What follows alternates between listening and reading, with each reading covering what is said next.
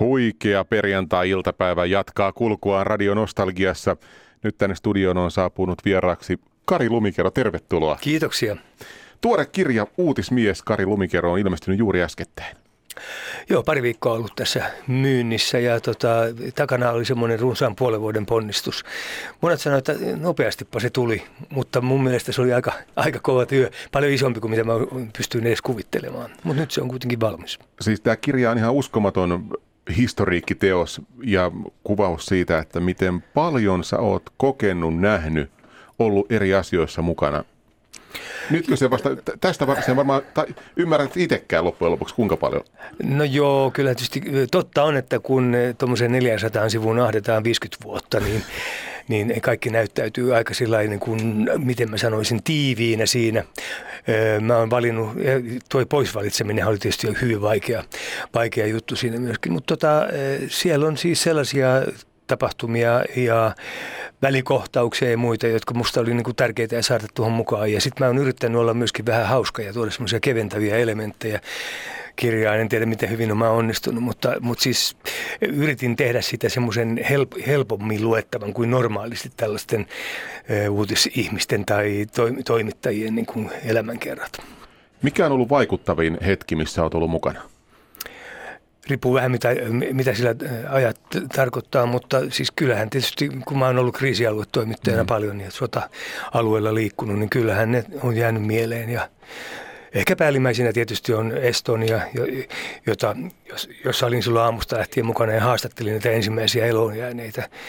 Ja sitten puhumattakaan tsunamista, joka oli tämä 2004 joulun ajan hirveä juttu, joka tapahtui. Ja se lopulta sitten miltei 200 suomalaista kuoli siellä myöskin ja niin edelleen. Tuleeko nämä koskaan unissa enää esille vai onko, on, onko, onko se pystynyt käsittelemään kumminkin sillä lailla, että ne ei ole mielessä? Siis mä en ole koskaan mitään ammattiapua hakenut enkä, enkä saanut siinä mielessä. Oli, tarjottiin kyllä, mutta mä olin vähän sitä mieltä, että, että, tota, että business as usual ja ja tietysti näistä asioista jonkin verran on puhunut perheen kanssa, jopa lasteni kanssa, jotka ovat aikuisella iällä. No. Mutta mä tuossa olen miettinyt sitä ja pohdin kirjassani myöskin, että ehkä kaikkein tärkeintä mulle ja myöskin mun kollegoille on se, että meille, jotka ollaan oltu noissa vaikeissa tilanteissa, on tilaisuus tavata toisiamme niin kuin vapaamuotoisissa merkeissä. Ja me ei siis vaikuta sikiöasentoon ja pohdita niitä juttuja, vaan enemmänkin mennään vaikka ravintolaan ja syödään ja, ja puhutaan muista asioista, mutta se kokemus, että meillä on tämmöinen voimakas yhteinen tausta, niin se on varmaan myöskin auttanut. Ja kyllä me soitellaan ja puhellaan. Rauli Virtanen, yksi mun hyvä keskustelukumppani. Ja sitten mulla on paljon, paljon kollegoita Ruotsista, jotka ovat olleet samoissa tilanteissa mukana. Mä tein paljon yhteistyötä heidän kanssaan, kun tuolla maailmalla olin.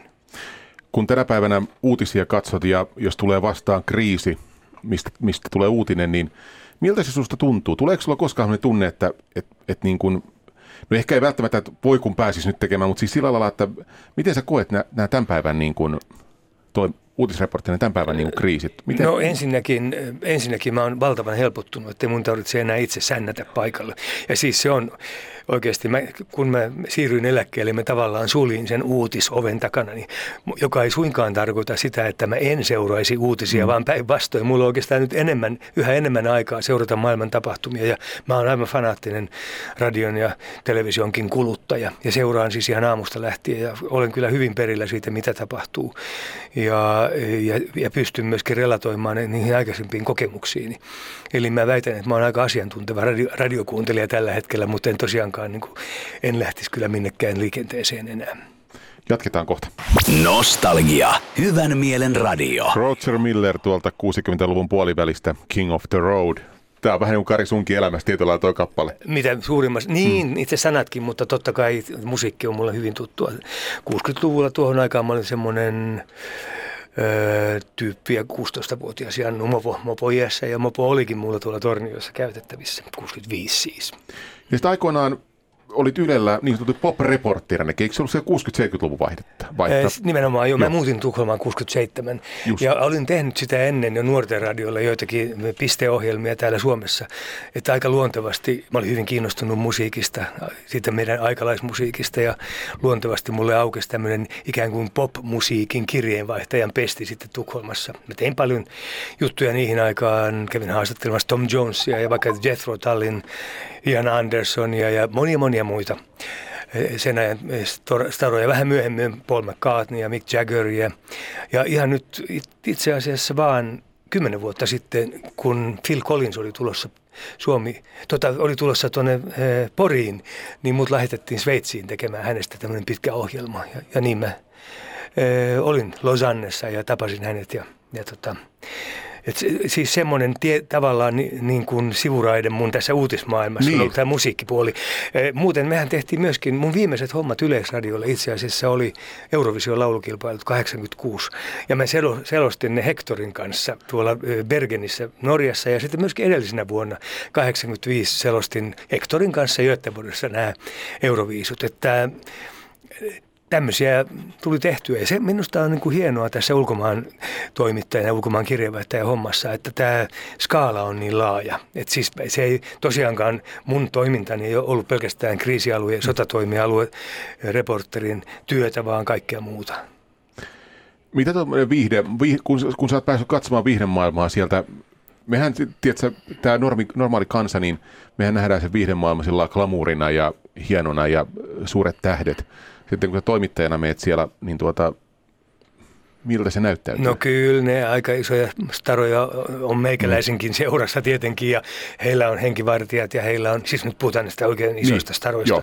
niin tota, heillä on henkiturvakoneisto siellä oikein ja sitten lehdistöpäälliköt ja muut tämmöistä näin. Muuten tuli mieleen semmoinen asia, että mulla oli sveitsiläinen kuvaaja siellä Losannessa, Phil Collinsin eh, haastattelun yhteydessä ja me päästiin muun muassa niiden treeninkeihin ja tämä sveitsiläinen kuvaaja oikein tajunnut niitä, että millaisia rajoituksia nämä turvaihmiset ja niiden managerit ja muut on asettaneet tälle kuvaustoiminnalle.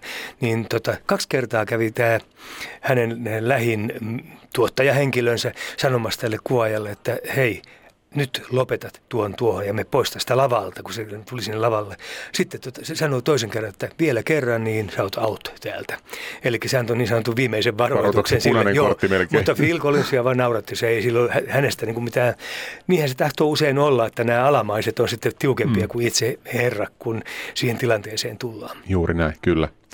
Kari, kun sulla on pitkä, pitkä tuota ura toimittajana, niin nyt toi koko sun ura on kirjojen kansissa tässä näin, nyt uudessa kirjassa. Niin, niin mikä... niin uran, uran siruja. Ura, niin uran siruja kyllä, mutta niin kuin tähän saakka. Ja... Toki, ja, ja siis eli tai laaja skaala on niin, siinä. Kyllä. Itse asiassa on seitsemän, melkein 70 vuotta sikäli, että mä oon myöskin kertonut, piirtänyt ajankuvaa mun lapsuudesta tuolla vaikkapa Vaasassa ja nuoruudesta Torniossa ja sitten näistä, näistä ensimmäisistä eh, tuota, kokemuksista Ruotsissa, Tukholmassa. Se oli aika villiä ja kivaa meininkiä siihen aikaan. Ja sitten sen jälkeen vasta alkoi tämä vakava journalismi.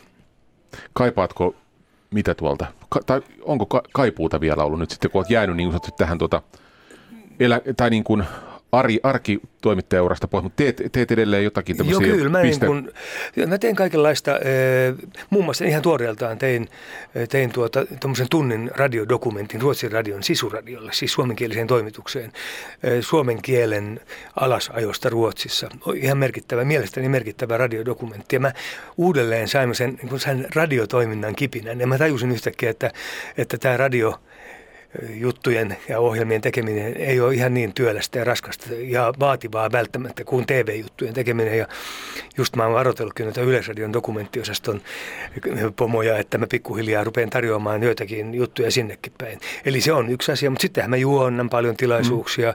Mm. Mulla on koulutusta on ollut ja tulee olemaan jatkossakin. Ja, ja tota, sit kyllä mua joku pyydetään silloin tällöin erilaisiin ohjelmiin – vähän niin kuin asiantuntija niillä mun erikoisalueilla nyt vähän kertomaan niistä jostakin, jotka voidaan suhteuttaa ajankohtaisen tapahtumiin. Eli aika paljon kaikkea tekemistä on, vaikkakin mähän on enimmäkseen nyt Unkarissa, mm. Budapestissa, sen takia, että mun vaimoni kiittää Högnaba Lumikero on sieltä Suomen kulttuuriinstituutin johtaja. Ja sitten sieltä käsin teen sitten mitä teen. Ja muuten kyllä mulla tulee hirveästi kaikenlaisia työtarjouksia, mutta mä olen päättänyt, että äh, vaikka firmani tarvitsee tuloutusta, niin mä olen kyllä kieltäytynyt semmoisista työtehtävistä, jotka ei ole mun varsinaista mukavuusaluetta ja johon mä joutuisin valmistautumaan liian paljon. Millaista asiat sua, Kari, sytyttää tänä päivänä? Mistä sytyt? Siis silloin? No oikeastaan kaikki, kaikki sytyttää ja ennen kaikkea tietysti semmoiset teemat, mitä, mitkä mä hallitsen aika mm. hyvin. Ulkomaan tapahtumat, Ruotsin suomalaisten asiat, niissä koen olevan jonkin, jonkin sorttinen asiantuntija ja niin edelleen. Mutta niin kuin ulkomaan kirjeenvaihtajana olen saanut kokea, niin kyllä mä niin, tota, periaatteessa osaa niin kuin monelta elämän alueelta erilaisia asioita ja, ja sen verran mä oon lapsellinen ja lapsellisesti innostuva, että kyllä mä niin kuin melkein kaikkeen sytyn. Hyvä. Kiitos Kari vierailusta. Nostalgia. Hyvän mielen radio.